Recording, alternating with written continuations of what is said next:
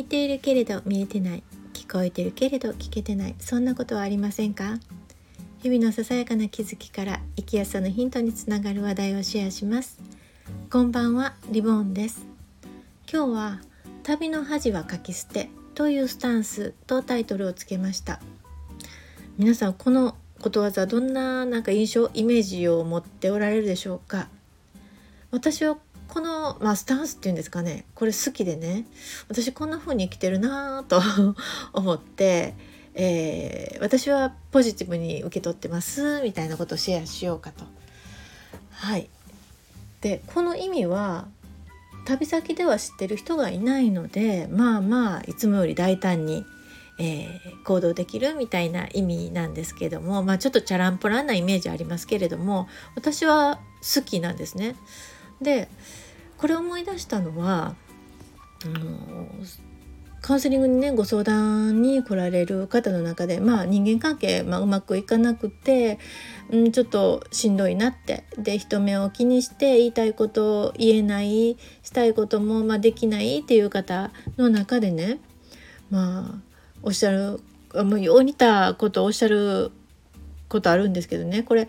みんなどうやって他の人はみんなどうやって生きてるんでしょうね。ってね自分に比べて、まあ、周りの人がねすごい輝いて見えたりみんな好きなように生きてるように見えてそういう言葉が出るみたいなんですがそんな時私はまあねこんな風に言うこと多いかなと。みんな初めて歩く道だから、まあ、手探りで生きてるんじゃないかなっていう私もなんかつぶやくように言うんですけどね。もちろんここではあの旅の恥は書き捨てなんてね言わないんですけれども人目を気にして、まあ、身動き取りにくい人っていうのはもちろんそれまでの経験の中で辛い思い出があって今に至ったのかもしれないけれども私思うに人生そんなに長くないと あの迷ってる時間ないと。あの若い時はねまだまだ人生があると思っていろんな迷い、うん、立ち止まってっていうことはあると思うんですが中年30歳を超えるそうですね30後半ぐらいになるともう先が見えてくるっていうかねそんなに人生長くないっていうことをもう身にしみて分かる時ねが来るので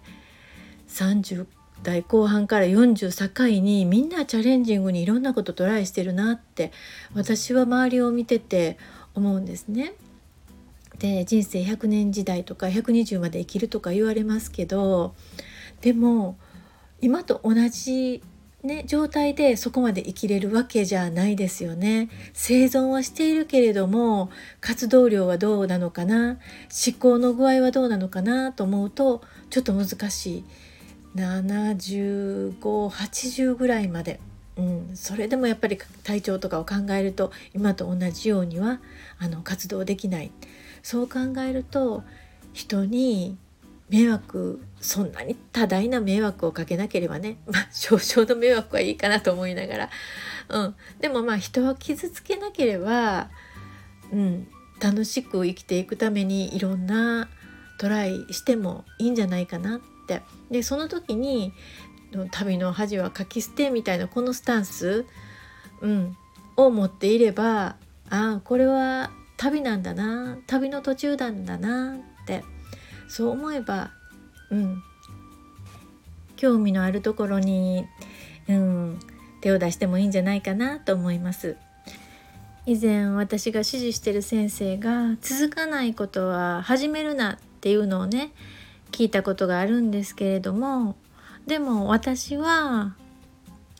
続かないか続続けられるかっていうのは始める時はわからないからもう興味あることであればもう続かないかもしれないと思ってもやり始めて いいと思います。であ無理だと思ったらそこでやめたらいいんじゃないかな。続けられるものだけ続けてもそんな感じで、えー、楽しくやっていってもいいんじゃないかなって思っています。最後に MK さん丁寧なレターいただいてありがとうございました。アカウントわからないのわからないこともありますし、まあ、返信はいりませんってね 書いてくださってたけれども、まあ、私はこんな風に生きています。ということで返信も兼ねて収録しました。最後まで聞いていただいてありがとうございました。ではまた。